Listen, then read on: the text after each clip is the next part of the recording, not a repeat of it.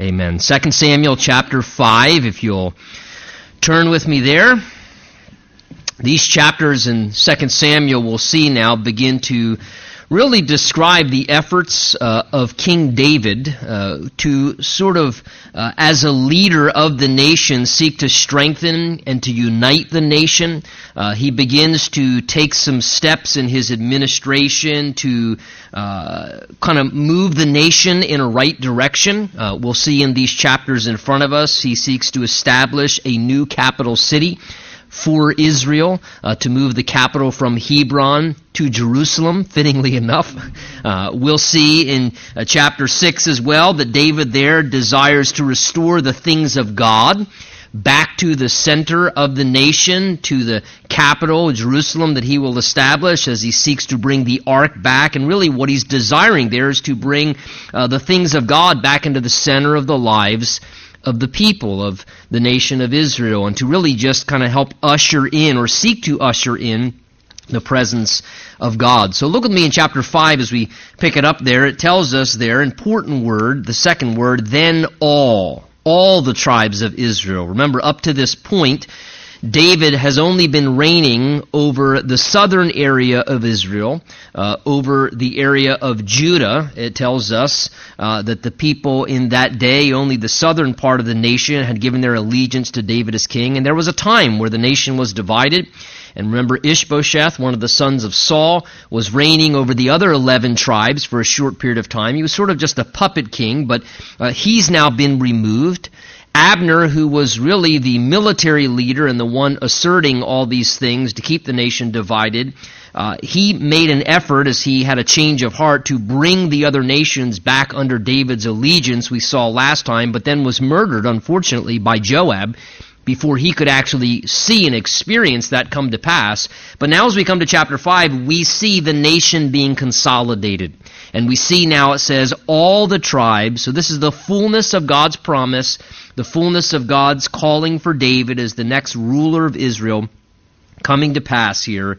This then all the tribes of Israel came to David at Hebron, where he was ruling from over the southern area at that time, and spoke, saying, Indeed, we are your bone and flesh. And the idea behind that is not only are we family, but we have just as much share in you, they're trying to say now, as our king as the people of Hebron and the people of Judah, the southern part of Israel there that has embraced you. We, they're saying, we are bone, we're family uh, together with you, family and bone and flesh as well. And also, verse 2, in time past, they said, when Saul was king over us, you were the one who led Israel out and brought them in.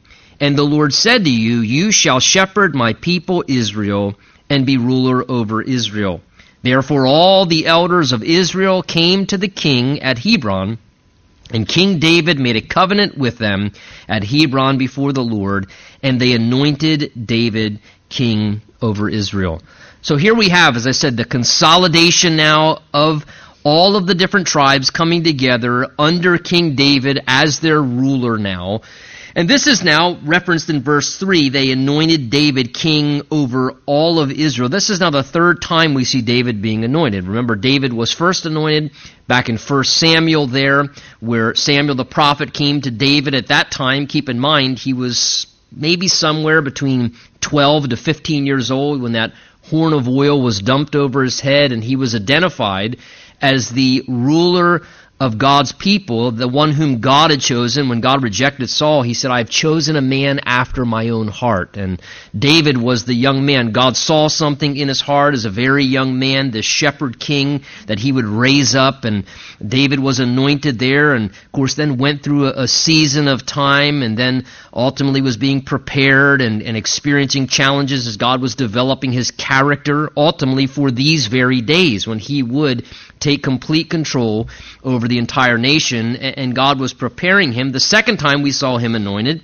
was when the people of Hebron anointed him as king over the southern part of the nation, and now here we see this third anointing or recognition publicly of David as the king over all Israel. And boy, eh, eh, really what we have here is all the rest of the nation, the other 11 tribes, finally sort of catching up with God's plan and agenda.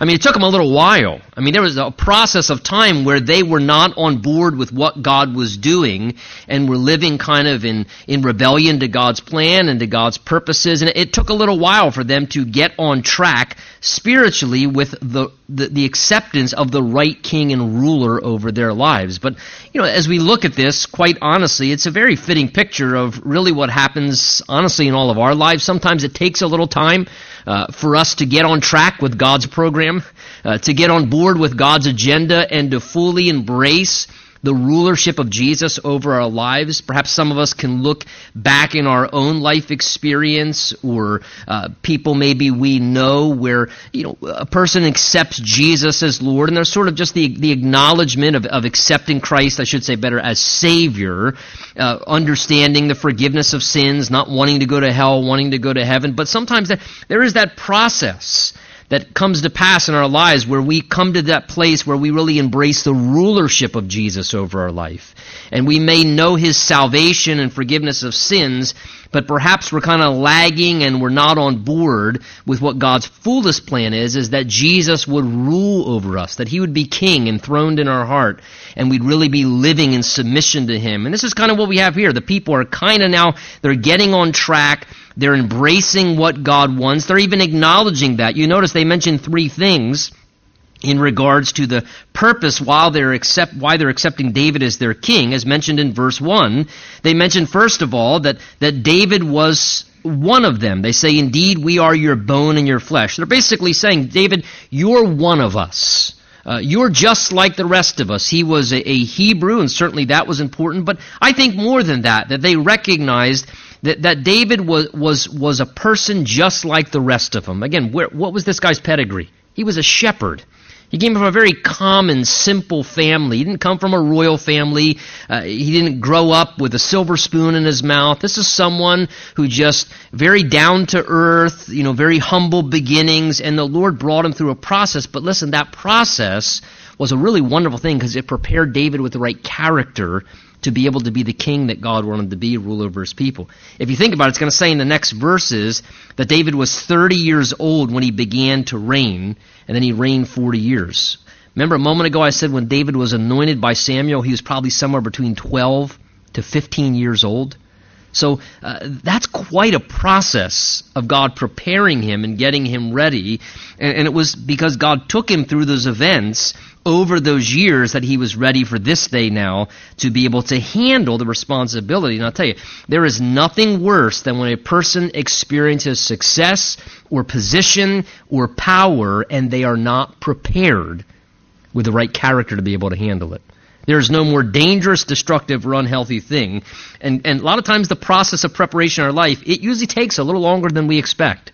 Usually we think, well, yeah, I mean, I mean, a little bit of preparation, but a lot of times that work of God preparing us for maybe what He's going to do in our life, that day that's going to come to pass that maybe we're longing for or looking forward to, sometimes there's a little bit more of a preparation work that actually needs to happen in our heart and life first than we actually envision sometimes. And so David here, quite a process.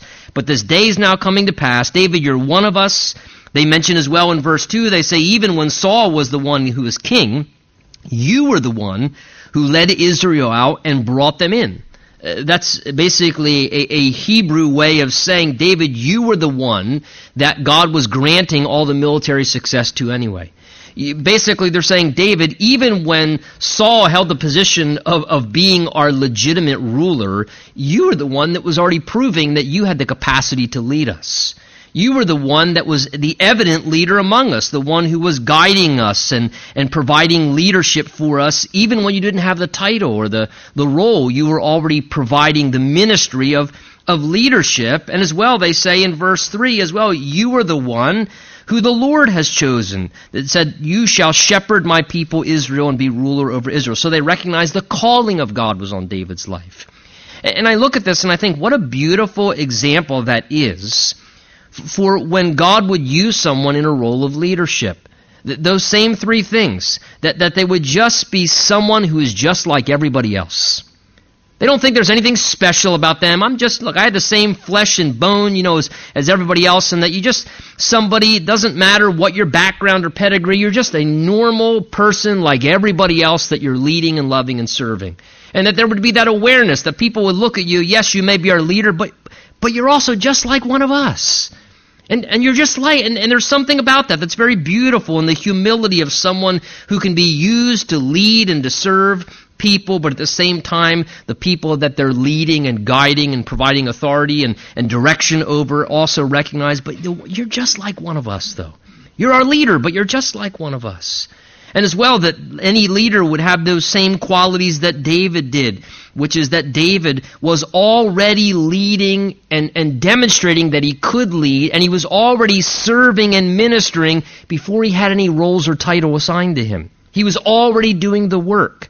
You know, so often people in the business realm, they want the position and the title first, then you get, you know, you get to work and doing it. And, and in God's kingdom, it's an upside down kingdom. In the body of Christ, we don't give people a title and a position and then let them start to serve. In the body of Christ, we look for people who are servants. We look for people who are already serving and already leading and already doing the things of the work of the Lord that then we can ratify and identify hey, it's obvious this person's already a leader. This person's already a servant. This person's already serving in that way, like David here.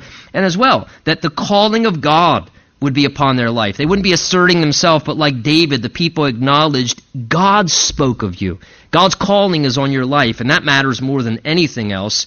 Any preparation, any education, any background anybody could have coming into a position. So they now coronate David as their king there at Hebron, making a covenant together recognizing him publicly. In verse 4 it says, David was 30 years old when he began to reign. So again, a good 15 to 18 years, that preparation process before he came to the throne. And he then reigned for 40 years. Now, I was thinking about that today.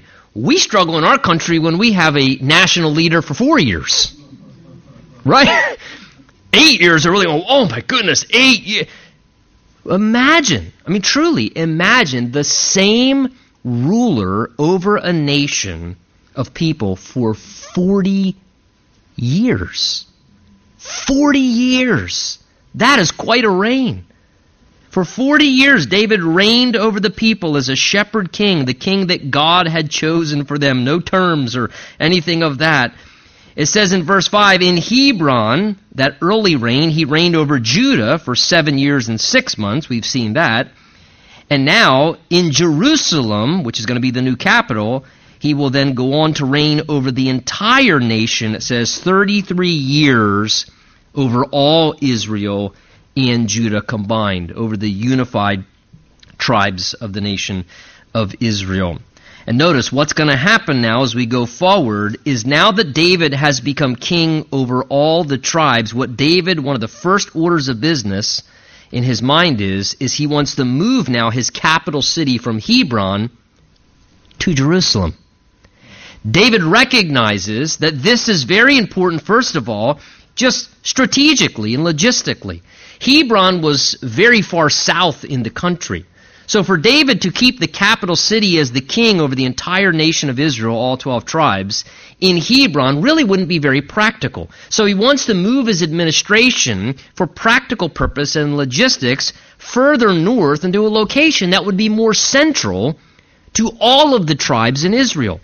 So he now wants to move his central administrative office, if you would, and the capital of the city to make the capital city Jerusalem, as well as the fact of the spiritual roots and connection that were uh, attached to that. And again, Psalm 48 speaks of, of how beautiful Jerusalem sits in its elevation. And again, Jerusalem was a really great location because if you look at the topography of Jerusalem, you recognize that it sits in an elevated location. And on three sides of the city of Jerusalem, there are, are valleys and ravines. There's really only one side from the north that you can actually come up against it, which makes it a very easy capital city to defend. That's why it was a very strategic location. And so David, again, here just using wisdom, practicality, he's going to now make Jerusalem his capital as he wants to take it over and set up that as the capital city. Because at this point, you'll notice Israel's not in complete control of that location. Verse 6 says, The king and his men went to Jerusalem against the Jebusites. And the Jebusites, all the way back from the days of Joshua, from the time when they conquered these different areas, the Jebusites kept retaining, it seems, little pocket of control over the area of the city of Jerusalem, and there's this constant push to be trying to drive them out, but it had never yet been done, but it will now be done under the administration and rulership of David. David will now claim Jerusalem as the capital city for the people of Israel through his administration at the early part of his reign here. So the king and his men, they went to Jerusalem against the Jebusites, still lodged there, the inhabitants of the land, who spoke to David, saying, they're taunting him, You shall not come in here, but the blind and the lame will repel you, thinking David cannot come in here. Nevertheless, David took the stronghold of Zion, a reference to Jerusalem, that is the city of David. Now, David said on that day, Whoever climbs up by way of the water shaft and defeats the Jebusites, the lame and the blind, who are hated by David's soul, he shall be chief and captain. Therefore, they say, the blind and the lame shall not come into the house. And then David dwelt in the stronghold and called it the city of David. And David built all around from the Millo and inward. So the Bible is describing to us here how there was this exchange of taunting and sarcasm as they began to advance towards the city of Jerusalem. And the people of Jebu- the Jebusites, the people that were inhabiting the land, they were taunting. You can tell David and his men saying, You're not going to come in here. As I said, very strategically located, and they felt very secure. And, and what they're basically saying is, look, there's no way that you're going to come in here. They're saying, look, even, even our blind people could defeat you. We're so secure here in Jerusalem. Even our people who are lame and paralyzed, they could hold off an attack from you coming in here and taking over our city. But what they're forgetting is David is a very savvy and experienced military man. I mean, this guy's been fighting battles for a while. And so David here proposes among his soldiers with him, listen, whoever is willing, he says, verse 8, to climb up by way of the water shaft to climb up that supply line, that rocky, narrow area where the water would be brought into the city. He says, whoever's willing to climb up that and make a surprise attack and overthrow the city, he says, he'll be awarded to be my chief and my captain. And the other accounts, First Chronicles tell us that actually Joab takes him up on this idea and chooses to lead a group of men up through the water shaft, and this is how Jerusalem is overthrown and becomes the stronghold and the capital city of the nation of Israel and where David would rule and reign from. Verse 9 it says David dwelt there in that stronghold, called it the city of David, and then notice once he took control of Jerusalem, he began to build from there uh, outward and inward. The Millo is basically a reference to a term of fullness. Many believe it's just a reference to like a stone wall area that was sort of a, a supporting area that they built some things off of off of. Verse 10 tells us so when David then went on and became great, so his kingdom's now expanding. And notice the reason why he became great the Lord God of hosts was with him. Please notice the connection there. David went on, David became a great man, a great king. His kingdom began to expand. But the Bible says it was because of one reason the presence of the Lord being with him. It was a favor of God being upon David's life. And you know, any amount of greatness that comes from David's life or that comes from any of our lives, it has nothing to do with us. It's not because we're so great at doing something or we're so gifted or talented. It's the presence of the Lord that brings anything great and good out of our lives. And what a, a, wonderful thing to realize that we can honestly be in some ways more deficient than other people. We may not have the same skills or capacities or capabilities to do things, but if the Lord's presence is with us, we can be a, a better salesman than anybody. If the Lord's presence is with us, we can be a better employee or more successful in anything that we put our hand to do because the favor and the hand of the Lord is with us. And He can cause us to prosper and to succeed because He is with us, giving us wisdom, giving us favor and blessing in what we do as we represent Him and He works through our lives. So David now, again, becoming this great king. And notice being recognized by other surrounding nations. Now Hiram, verse 11. It says the king of Tyre. This is the Phoenician people a seafaring people to the north who would want to be in good relationship with Israel so that they didn't block up the shipping lanes as they would send supplies downward uh, from the area there of Phoenicia. Hiram, king of Tyre, says during this time, sent messengers to David, as well as cedar trees and carpenters and masons, skilled workmen.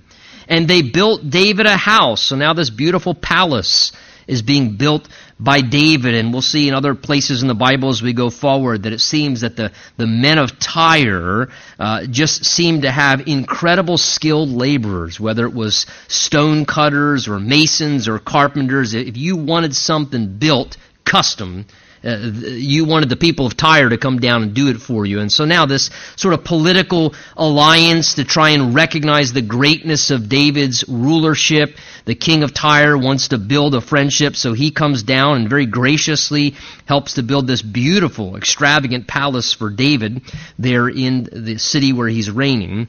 Verse 12, notice, so David knew that the Lord had established him as king over Israel and that he had exalted his kingdom for the sake of his people Israel. So take note, verse 12. David understood that the Lord had established him as king, and that the Lord had put him in that place to rule over and care for the people and had exalted his kingdom, and that it was only for the sake of the people. It wasn't for David's sake. It says here, David understood, Lord, the only reason you have put me in the role and the place that I'm in. The only reason you have given me the authority and the opportunity to rule over and to serve and to lead these people from a place that I am in, it's for their sake. He knew that this was all about what was best for the people. And again, what a, a, a beautiful outlook to have that it, what God was doing was for the sake of his people. God cared about the people.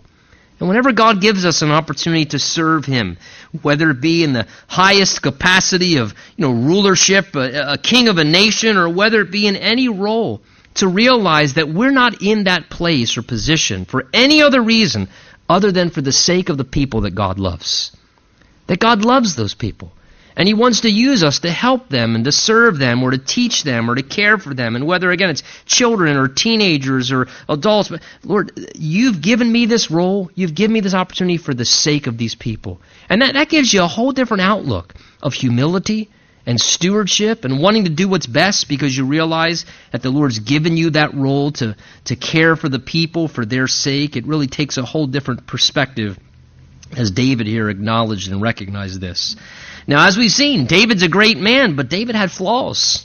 And the Bible's very honest about one of David's major flaws, which we've talked about before, and we see it happening here again. This is one of the not so great things that David did. Verse 13 David took more concubines and wives from Jerusalem. Again, wives are legitimate marriages. Concubines are typically women that you would have, that you would live together with for sexual pleasure, but there was no legality of marriage, no covenant relationship. Just women that you cohabited with. So David here is basically just following the patterns culturally of all the other kings in that day. And so here it says that David took more concubines and wives when he reigned there in Jerusalem after he'd come from Hebron. Also, more sons and daughters were born to David.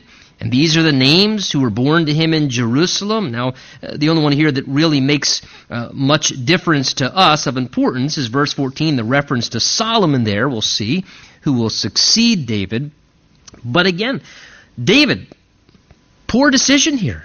He's violating the very, uh, you know, command and, and, and, instruction of marriage from Genesis chapter 2 that one man and one woman uh, would join together and, and, and live as, as one flesh. And he's taking multiple wives and women to himself, as well as a direct violation also of Deuteronomy 17, which said that the kings, specifically kings, were not to multiply to themselves gold and silver, horses, or wives that God did not want his king to behave the same way that the kings of the nations did in their practices. And David here just completely disregards this.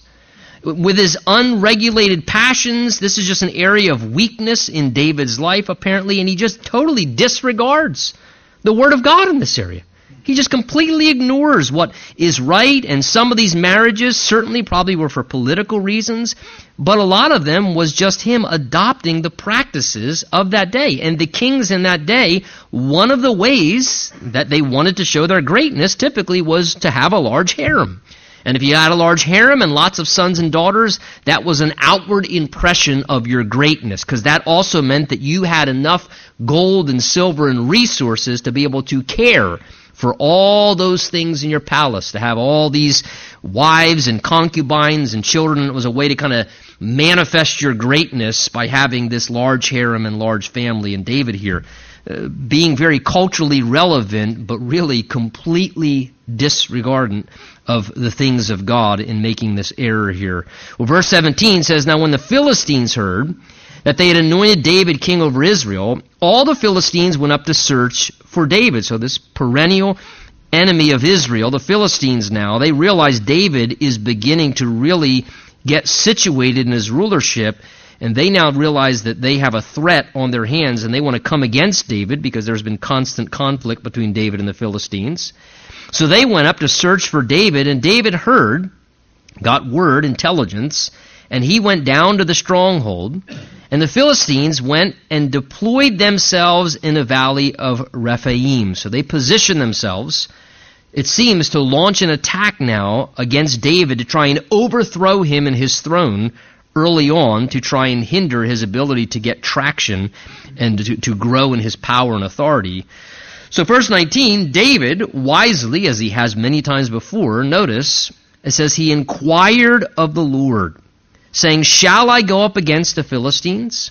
Will you deliver them into my hand? So David prays, Lord, there's this threat. Lord, there's this situation. I, am about to be attacked or assaulted. Lord, there's a, a situation. And he, he, he just prays and says, Lord, what should I do?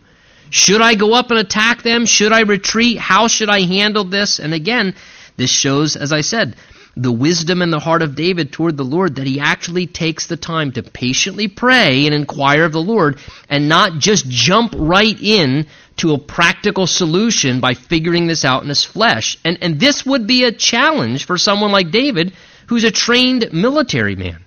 David could very easily just put things into gear and say, okay, business as usual. A fight is a fight. I know how to fight. A problem is a problem. I know how to solve problems. I've been fighting fights and going to battle and solving problems for years, and so I'm just going to push button A and follow outline B, C. And, but David doesn't do that. David says, Lord, do you want me to do something about this? First of all, Lord, do I have your permission? Do you want me to get involved? Do you want me to respond to this? And how would you want me to go about it? He's praying, seeking God's guidance. That's always a very wise thing to do, whether an individual, and certainly if you have any realm of leadership, responsibility in your family or any role. Lord, he says, Will you deliver them? Are you going to give me success? And the word of the Lord came. God answers when we seek his direction. Notice, the Lord said to David, Go up for I will doubtless deliver the Philistines into your hand. So God gives him permission. God tells him to directly go up. He guides him how to go about it. Verse 20 So David went to Baal Perazim, and David defeated them there. And he said, The Lord has broken through my enemies before me like a breakthrough of water, like the power of water, if you've ever seen it, like just, you know, rushing through the strength of it, breaking through. And he says, This is like the victory that God just gave to us. Therefore, he called the name of that place Baal Perazim, which is basically a word that means the master of breakthroughs the master of breakthroughs or the Lord of breakthroughs. And I look at that and I think, man, what a really cool name to describe the Lord. That David was facing a situation, an obstacle, something that was a problem, and he prayed and he sought the Lord, and the Lord gave him direction and guidance, and he stepped into the situation, and when he stepped into the situation following the guidance of the Lord, the power of the Lord, the help of the Lord, intervened in that situation because David was following God's leading and what God asked him to do. And the Lord, he says, brought a breakthrough. The Lord brought a breakthrough. And he calls that place the master of breakthroughs. He says the Lord brought a breakthrough in this situation. And, and listen, we serve a God, ladies and gentlemen, who has not changed. The Bible says in Malachi, I, the Lord God, change not. God doesn't change. And God's not a God of partiality. And sometimes the enemy of our soul may come against us. Sometimes we may find ourselves facing situations. And we're praying and saying, Lord, I don't know what to do and how should I handle this? And then the Lord speaks to us and, and He says, Look, this is what I want you to do. This is how I want you to handle it. And the wonderful thing is, I tell you, we serve a God that at times is the master. Listen, the master of breakthroughs. Oh, I just I don't know how. It's just it's impossible. Lord, there's just no way. Listen, there's with God that doesn't exist. There may be no way humanly, but he's the master of bringing breakthroughs. The master of breakthroughs. All our responsibility is is to not push and strive and try and take hold of it and make it happen ourselves. But what did David do? He prayed, he lifted it before the Lord, he received guidance from God what to do, and he only did what God told him to do. And then when God was leading him, God brought the breakthrough.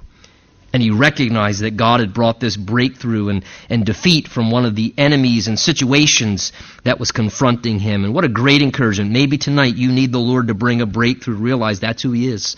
He's the master of breakthroughs. Pray, seek him to do that in your situation as well. Verse 21 says, And they left their images there. The idea is they fled for fear, the people did. And David and his men carried them away. Now, 1 Chronicles 14 uh, fills in the detail and tells us that David's men actually went and then burned and destroyed these idols and images. So don't get the idea they just kept them for their own idolatrous worship practices. The First Chronicles a lot of times fills in many of the details here of the short summary account that Second Samuel gives to us. We'll see it expanded when we get there. A lot of the same stories. Verse 22, then notice the Philistines went up once again and deployed themselves in the valley of Rephaim. And therefore, David inquired of the Lord. And he said, You shall not go up, but circle around behind them, and come upon them in the front of the mulberry trees. And it shall be, when you hear the sound of marching in the tops of the mulberry trees, then you shall advance quickly. For then the Lord will go out before you to strike the camp of the Philistines. And David did so as the Lord commanded him, and he drove back the Philistines from Geba as far as Gezer. So Notice what happens now. David defeats the Philistines. He has a tremendous breakthrough. The Lord gives him victory, and he has success in a military campaign. And then verse 22, and the Holy Spirit no doubt gives this to us very purposely, even the language. Verse 22, the Philistines, it says, went up once again. So they return. And once again, they come back and deploy themselves where? At the valley of Rephaim. The exact same location as before. So now you have the enemy returning for another battle, a second round. And listen, in the same way spiritually, when we have victory or, or we defeat some effort of the enemy of our soul in our life, just because we won one battle doesn't mean that the war is over spiritually. He's going to come back again. It tells us even of Jesus when the devil was tempting him. I believe it's in Luke chapter 4 and you know the temptations kept coming against Jesus and Jesus remember he resists the devil's temptation and then the scripture says so the devil left him until an opportune time.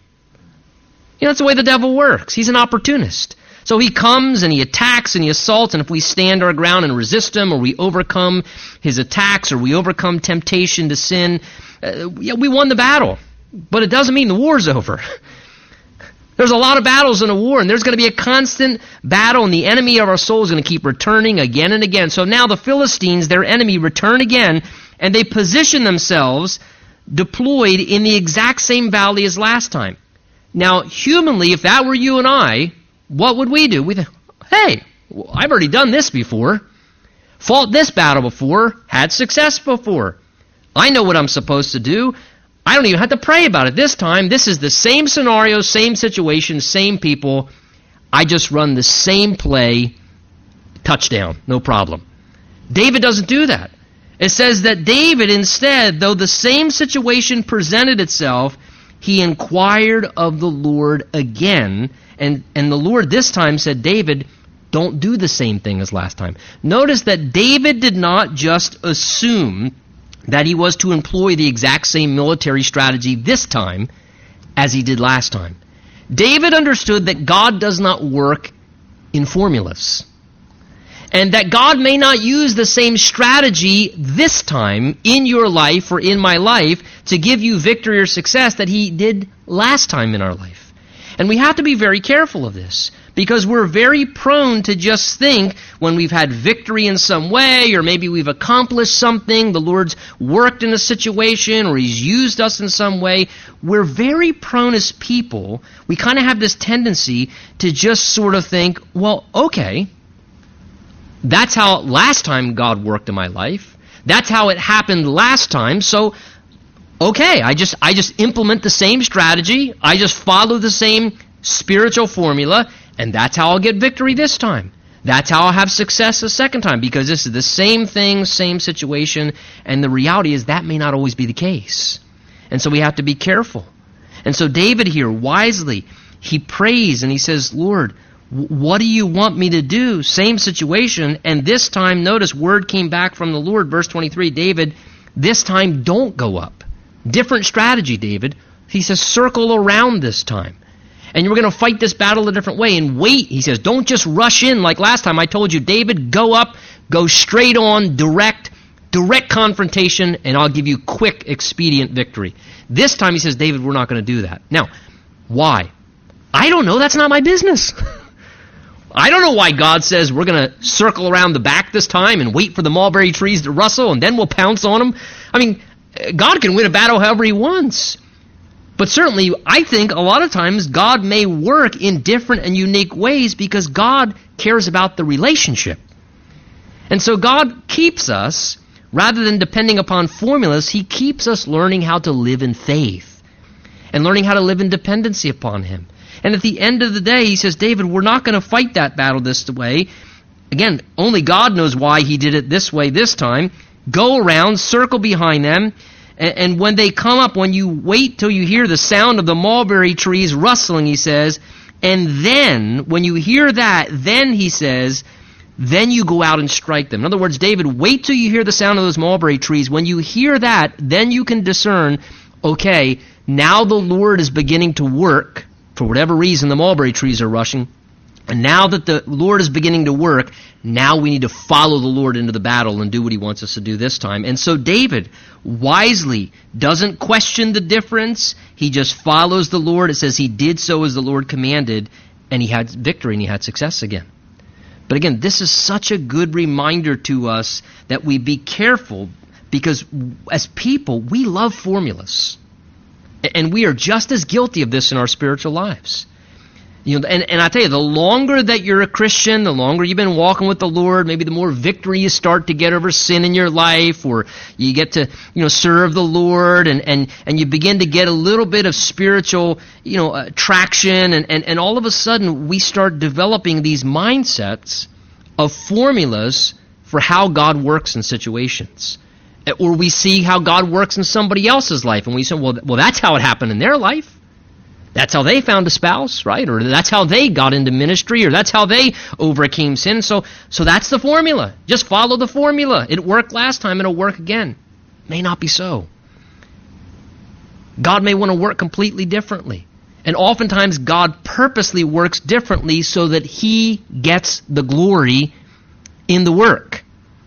That it's not the system or the formula or the strategy that gets venerated and some oh, and that's so often what happens. The lord does something wonderful so then somebody well, well how god so then they write a book about it and then everybody's chasing the new book. Oh that book says the formula and if you follow that formula that's what happened in, in this person's life and, and and if you pray that prayer or you follow that five keys that they did and all of a sudden we're following formulas. We're supposed to be following the lord gang. We're supposed to be following the Lord and keeping close to the Lord and listening to Him and letting Him work uniquely in our lives the way He wants us to because God cares about the relationship. The relationship.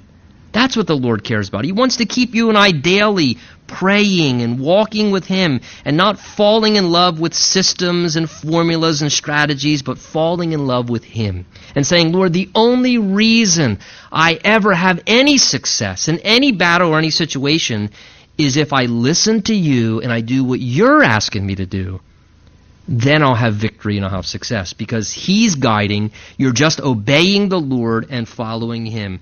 And I want to encourage you tonight. Maybe you're facing something in your life right now. Don't lean on your past spiritual experiences and just assume because that's how it happened in the past, that's how you should do it again. Because maybe God wants to do a new thing.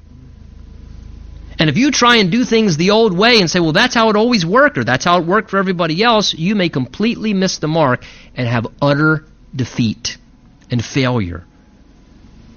Perhaps you're facing a situation and, and, and you're, you're prone to say, well, that, that's how I succeeded doing that last time, so I already know the strategy. Listen, don't do that. Seek the Lord. Lord, what do you want me to do? How do you want to do this? How do you want to go about that? Because if we find out that and then we walk that out in faith, that's where the Lord's favor is at. And then the wonderful thing is, all the acknowledgement of the glory goes to the Lord. Lord, it was all about what you did, and our perspective stays in the right place. Why don't we just close there for this evening? Let's pray, and we'll stand and, and worship the Lord.